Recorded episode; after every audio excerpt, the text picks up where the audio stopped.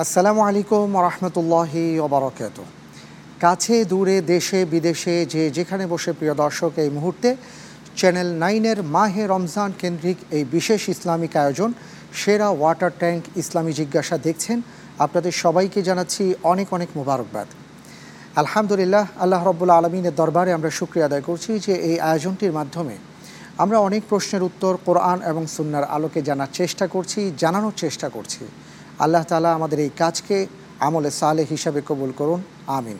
প্রিয় দর্শক আজকের পর্বে আপনাদের প্রশ্নের উত্তর দেওয়ার জন্য আমাদের মাঝে উপস্থিত হয়েছেন বিশিষ্ট ইসলামী চিন্তাবিদ শিক্ষাবিদ এবং গবেষক মোহতারাম ডক্টর আবু বকর মোহাম্মদ জাকারিয়া।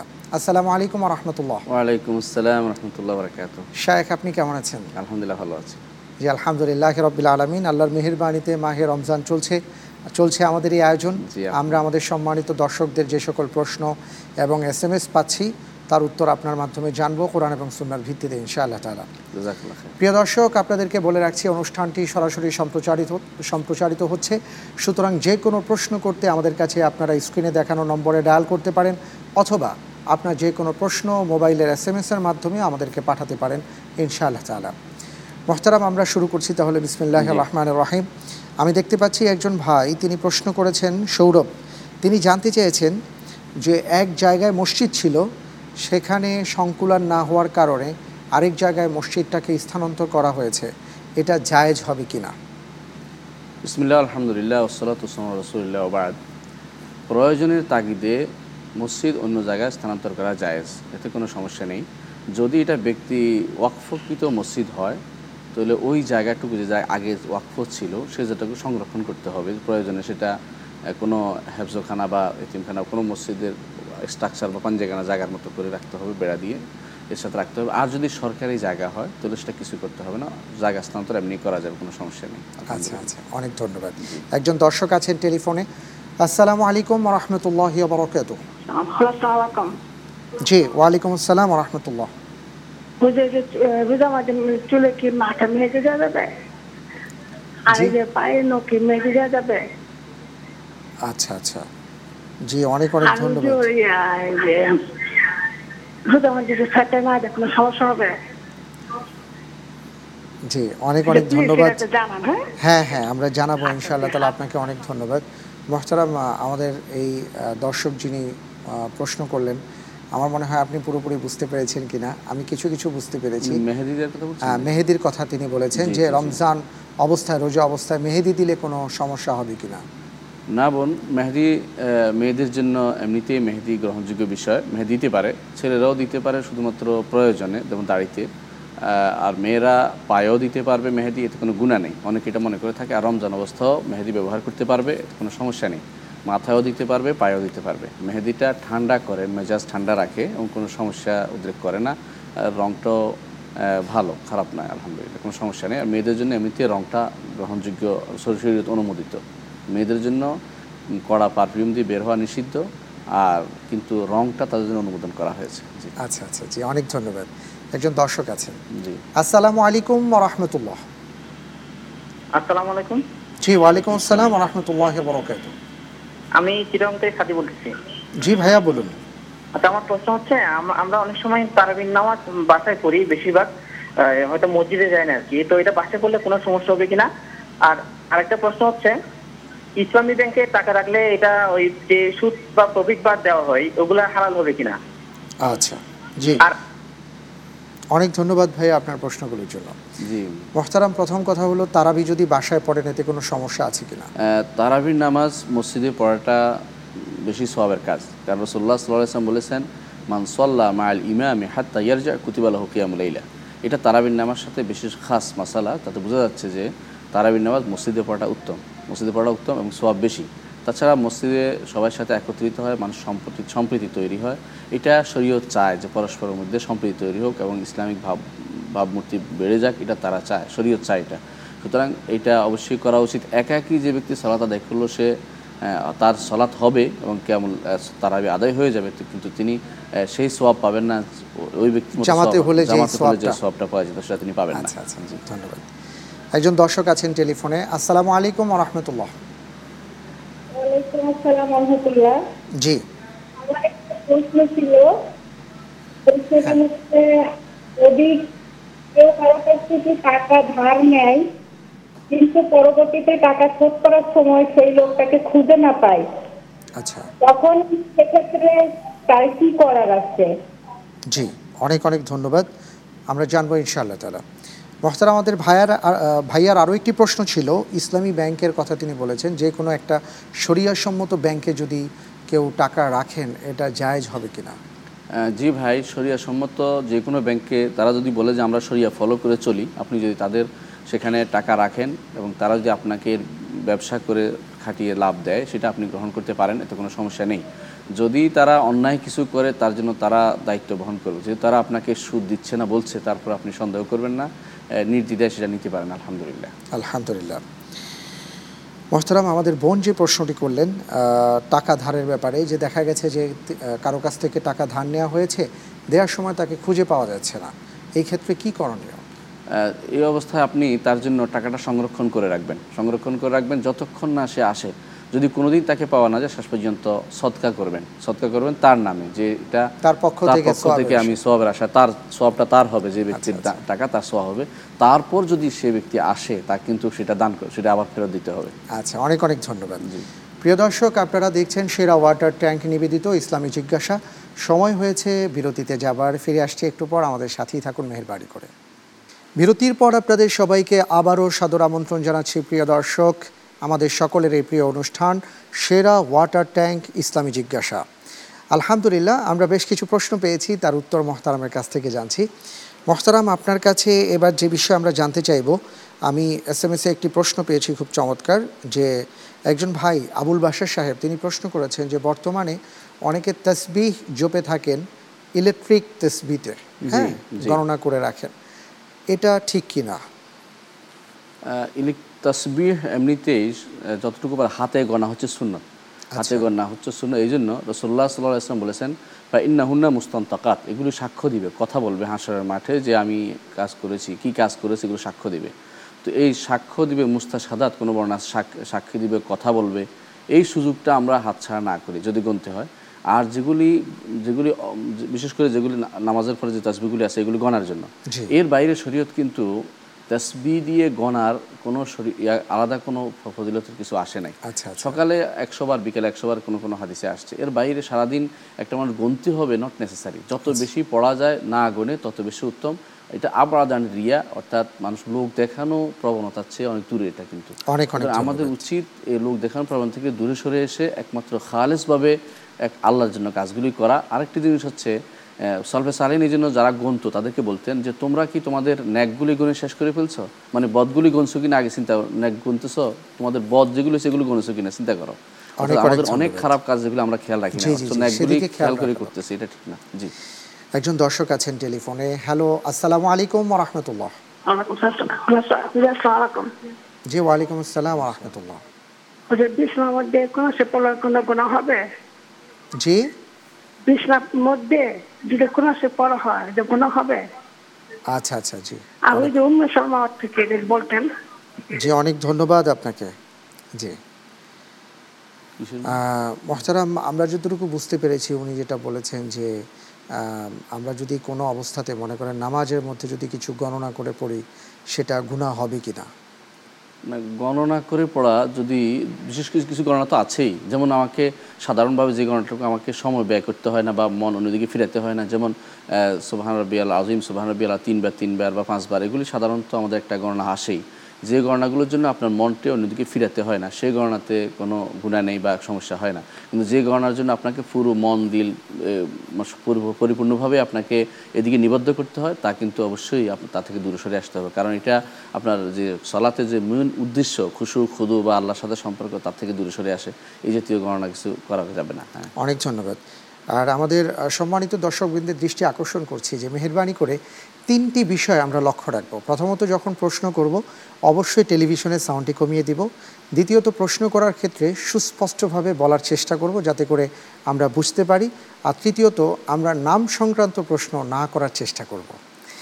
মহতারাম এবার আপনার কাছে জানতে চাচ্ছি যে আমাদের একজন দর্শক খুব চমৎকারভাবে এস এম এস করেছেন আর বলেছেন যে নামাজের ভেতর অনেক চিন্তা ভাবনা চলে আসে। এই ক্ষেত্রে চিন্তা ভাবনা থেকে মুক্ত থাকার উপায় কী?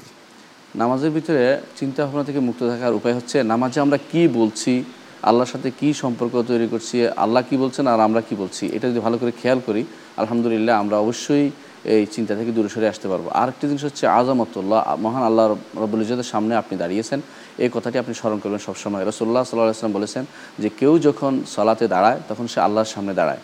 সুতরাং আল্লাহর সামনে দাঁড়ার অর্থ হচ্ছে আপনি দুনিয়ার কোনো রাজাধিরাজের সামনে দাঁড়ালে আপনি ভয়ে কম্পমান থাকেন অথচ আল্লাহর সামনে দাঁড়াবেন আপনি দুনিয়া চিন্তা করবেন। এটা আসলে আল্লাহ তালা সম্পর্কে আর কি সঠিক সেই আমাদের বোধ এবং চিন্তাটা না থাকার কারণে তা হচ্ছে না থাকার কারণে অনেক অনেক হচ্ছে। ধন্যবাদ। জি। একজন দর্শক আছেন। আসসালামু আলাইকুম রহমতুল্লাহ।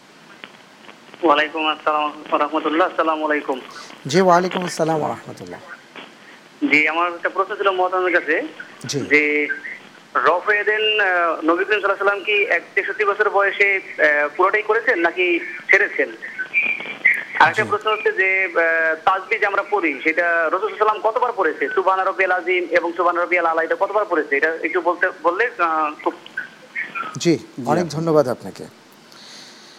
জি মহতারাম আমাদের ভাই যেটা জিজ্ঞেস করেছেন যে সালাতের মধ্যে যে রফুল ইয়াদাইন করা হয়। রফুল ইয়াদাইন রসুল্লাহ সাল্লাম করেছেন সই হাদিস দ্বারা প্রমাণিত হয়েছে। এটা একটি সুন্নত আমল। যদি কেউ করেন একটি সুন্নত আমল হলো এবং আলহামদুলিল্লাহ এর জন্য অবশ্যই সওয়াব আছে। আর যদি কেউ আমল করতে না পারেন তার সালাত হয়ে যাবে তবে একটি সুন্নত তার বাদ পড়ে গেল।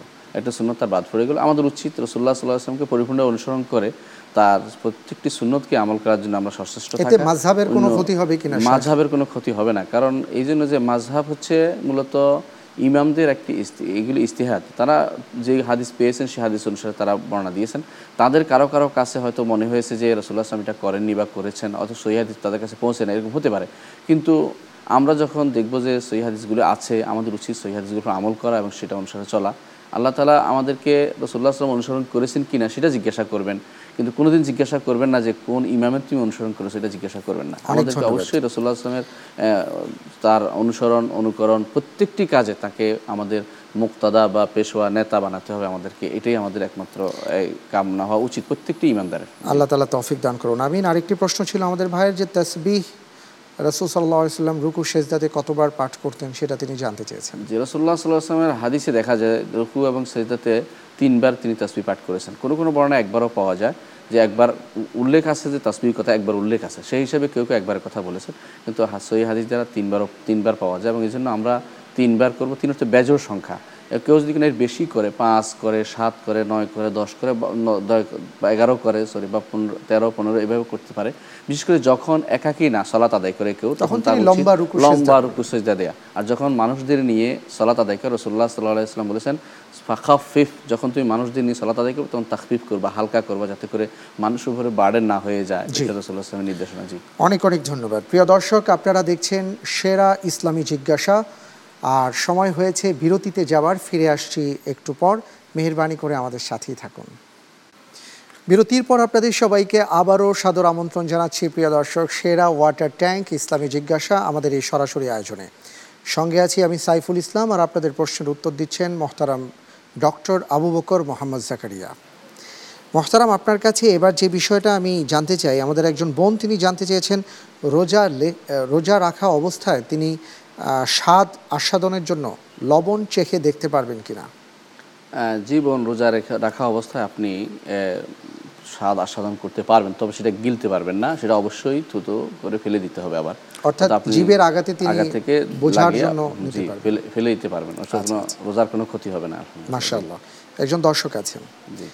আসসালামু আলাইকুম রহমতুল্লাহ বরকাত ওয়ালাইকুম আসসালাম ওয়া রাহমাতুল্লাহি ওয়া বারাকাতুহু। আমি একটু কথা বলতে চাই মৌলানার সাথে। জি।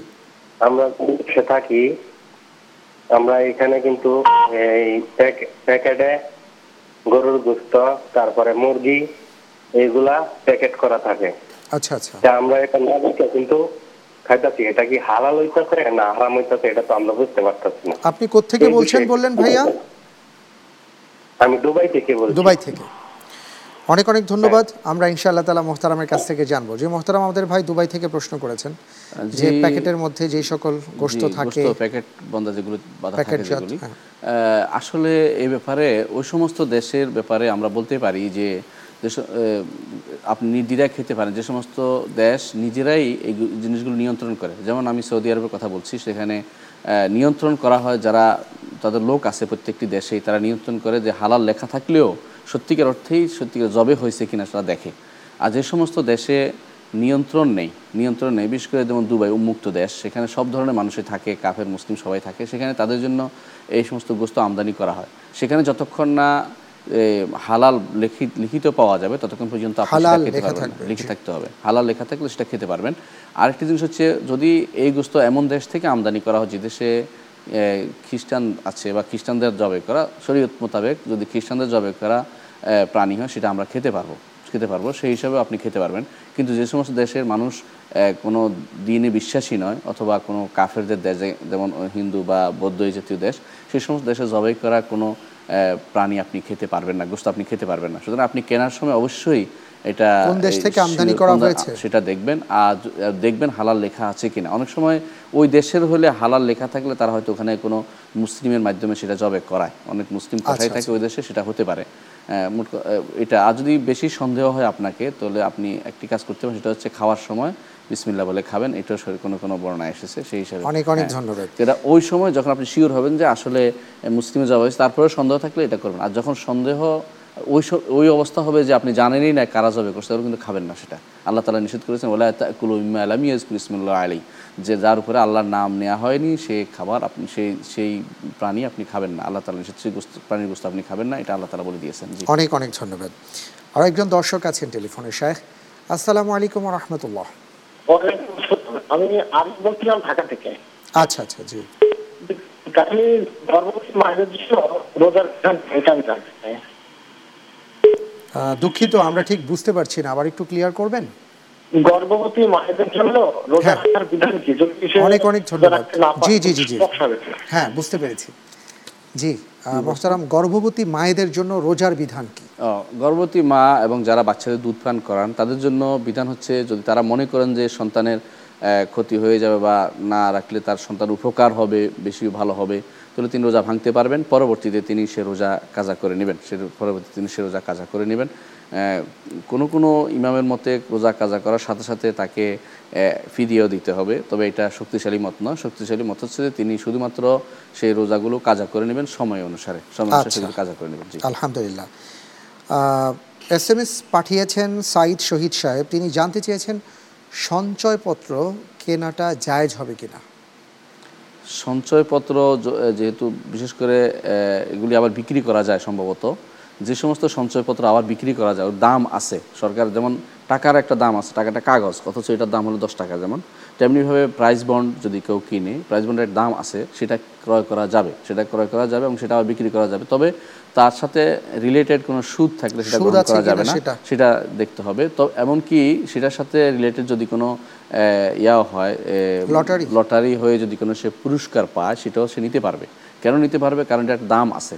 ওইটা নিতে পারবে না যেটার মূলত দাম নেই যেমন দাম নেই অথবা তার সাথে সুদের সম্পর্ক আছে। অথবা যেটা জুয়ার সাথে জড়িত যেমন পেতেও পারে নাও পেতে পারে কোনো অর্থই নেই। এটার মূল্য যেমন অনেকে দুই টাকার লটারি লাগে দশ টাকার লটারিতে জিতে যায় ওইটা জায়েজ নেই। কিন্তু যেটা সরকার অনুমোদিত একটা সংস্থা সেটার দাম আছে স- ইচ্ছা করে আপনি ভাঙাতে পারবেন যে কোনো সময় এটা দাম শিওর আছে কোনো কম কম দেওয়া হবে না সেটা আপনি ব্যবহার নিতে পারবেন কোনো সমস্যা নেই শুধু সুদ যেন না থাকে সুদ সেদিকে লক্ষ্য রাখতে হবে। ধন্যবাদ আরও একজন দর্শক আছেন। আসসালামু আলাইকুম রহমতুল্লাহ। হ্যালো সম্ভবত আমরা লাইনটা কেটে আর কি কাটা পাচ্ছি আর কি পাচ্ছি না। মহতারাম এবার আপনার কাছে জানতে চাইব যে মিজান সাহেব তিনি এস এম একটি প্রশ্ন করেছেন কেউ যদি জাদুগ্রস্ত হয় তাহলে তা থেকে পরিত্রাণের উপায় কি? কেউ যদি জাদুগ্রস্ত হয় রসুল্লাহ সাল্লাহ আসলামকেও জাদু করা হয়েছিল। সুতরাং এর পরিত্রের উপায় হচ্ছে রসুল্লাহ আসলামকে আল্লাহ তালা দুইটি সুরা নাজিল করেছেন। সেটি হচ্ছে সুরা ফালাক এবং সুরা নাস। এই দুইটা দিয়ে তাকে জাদু থেকে মুক্ত করার জন্য প্রচেষ্টা চালাতে হবে। অনেক ভালো আলেমের কাছে যেতে পারেন সেগুলি পড়ে তিনি ফু দিতে পারেন। আপনি নিজেও নিজেকে ফু দিতে পারেন আলহামদুলিল্লাহ এতে কোনো সমস্যা নেই। আলহামদুলিল্লাহ। এবং তিনি হ্যাঁ আলহামদুলিল্লাহ এতে কোনো সমস্যা নেই। কোরআন এবং সুন্নার হাদিসের বেশ কিছু নিয়ম আছে। একটি কিতাবের নাম বলি। যে একটি বই আছে সেটার নাম হচ্ছে কোরআন এবং সুন্নার আলোকে ঝাড়ফুঁক। হ্যাঁ আচ্ছা, একটা হাদিস। একটা কিতাব যেটা সবুজ পত্র থেকে বের হয়েছে আমি এটা অনুবাদ করেছি। প্রয়োজনে শুনি সেটা গ্রহণ করতে পারেন আলহামদুলিল্লাহ। কোরআন এবং সুন্নার আলোকে ঝাড়ফুঁক। ঝাড়ফুঁক। হ্যাঁ, এটার মধ্যে জাদু হলে কি করবে সেটা উল্লেখ আছে। উল্লেখ আছে আলহামদুলিল্লাহ। মোহতারাম আরও একজন দর্শক আছেন আমরা দেখি। হ্যালো আসসালামু আলাইকুম রহমতুল্লাহ। আসসালামু জি ওয়ালাইকুম আসসালাম রহমতুল্লাহ। তারাবিন নামাজ মূলত কত রাকাত?